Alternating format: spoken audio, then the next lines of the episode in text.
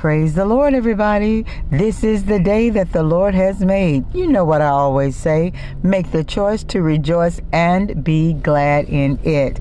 Well, today, the Lord gave me a word. Now, I believe it was Him, okay? Uh, and not just because it rhymes and it, and it sounds, you know, tickling to my ear. But I really believe that in 2022, it's going to be all about you.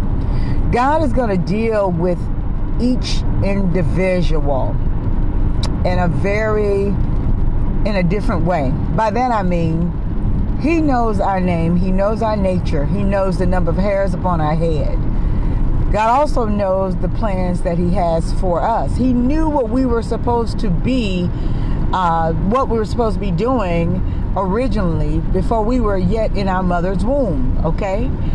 And therefore, we all have a different calling, um, a particular purpose that I believe that God has placed upon our lives.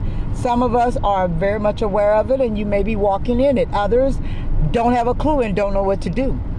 But I believe in 2022, God is going to make it all about you.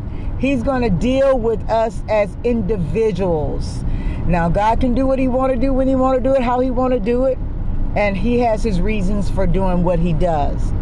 But all I can say is keep your ear to the mouth of God and listen. Be obedient.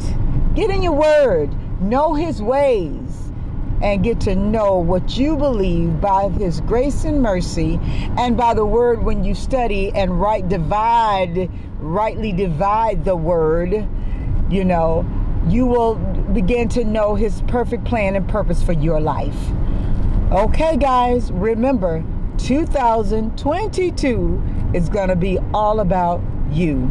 Listen carefully.